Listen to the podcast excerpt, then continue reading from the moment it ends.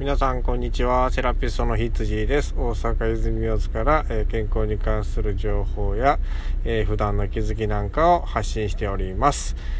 えー、皆さん今日の体調はいかがでしょうか？健康貯金してますか？ということで、えちょっとやっていきたいと思うんですけれどもえ今ねめちゃくちゃ眠いんですよ。あの訪問途中なんですけども。眠くって眠くってねえっ、と今スーパーの駐車場でちょっと一休みしている間にラジオを発信してます。昼間にね、ちょっとあのペヤングの焼きそばあるじゃないですか。あれのでっかい版食べちゃったんですよ。久しぶりに食べたいなと思って。で、食べたらね、満腹感が半端ない、あれは。で、もう腹がパンパンになっちゃってね、まあもう眠いの眠いのなんちゅうのはもう大変なんですね。ちょうどね、今日はこの時間空いてたんで少し、えー、休憩できましたけれども、まあ患者さん入ってる時は大変だなと思ってる今です。はい。じゃあ今日はね、えー、また喋っていきたいと思うんですけれども、今日のテーマは何かっていうと、あの、空いた時間を有効利用して、えー、健康貯金ができてますかっていう、あの、話をしたいと思います。えっ、ー、と、これはですね、えっ、と、まあ、なかなかやっぱりほら、あの、簡単なストレッチとかね、この前言いましたけれども、ストレッチとか、まあ、例えば、そうですね、えー簡単な筋トレ、えー、スクワットとかね、ああいうのはいいっていう風に巷ではよく言われますが、えー、なかなか続かないですよね。まあこれ何回も言ったかと思うんですけれども、やっぱり続くっていうのはすごく難しいことですよね。うん、でも、えー、前回言ったみたいに、前々回かな、足に関してはやっぱりストレッチは続けた方がいいよとか、あのまあ、トレーニングもね、できる人は足のケアに関しては毎日した方が絶対に健康貯金になりますよっていう話したと思うんですけれども、えー、とはいえね、とはいえやっぱり続かない方が多いと思います。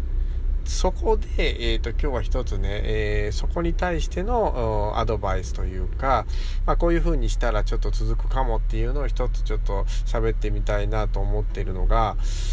やっぱり習慣ってありますよね。皆さん、あの、例えば、あの、歯を磨くとか、顔を洗うとか、まあ、トイレに入るとか、まあ、トイレだったら1日、まあ、10回弱ぐらいは行きますかね。うんまあ、そういう絶対にする習慣に、えー、運動とかトレーニングとかストレッチを組み込むっていうやり方ですね。まあ、例えばですけれども、えーと、歯を磨いている時に、えー、ちょっと足を開いて、えー、あの、伸ばしてみる。内側を伸ばしてみるとか、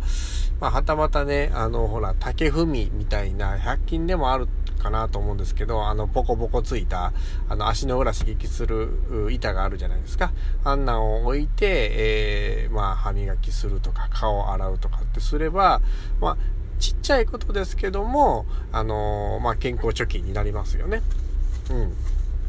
だから、まあ、あの、家事している時とかでもいいですし、まあ、ほら、あのー、痩せるスリッパとかね、まあ、足の裏、あれもあの、ふくらはぎとか、あの、足の裏に刺激がいくようなものなので、えー、あれを使って循環を良くしてますよね。だからそういうあの健康グッズを使ったりとか、まあ、今言ったらロフト行ったらたくさん売ってますよ。まあ、そういうのを見たりとか、まあ、あの、通販でもいいですし、インターネット通販でもね、何でも健康グッズというのは山ほど出てます。その中で、えっ、ー、と、その習慣と紐づけた何か運動ができるグッズがないかななっていう風に自分でちょっと探して健康貯金をしてみるっていうのもすごくいいアイディアだなと思いますので、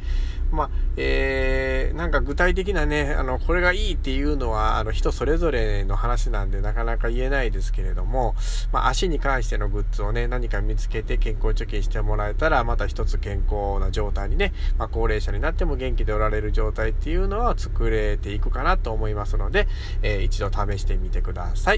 えー、今日は短いですけれどもね、えー、配信は、えここまでにしたいと思います。じゃあ次回またお楽しみにしてください。ではでは、じゃあね